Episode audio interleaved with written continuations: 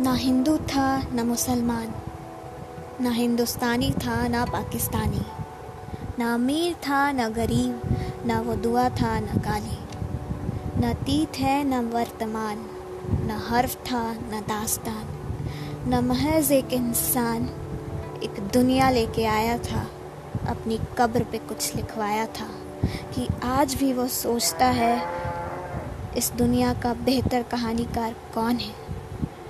खुदा या वो मंटो था एक तूफ़ान।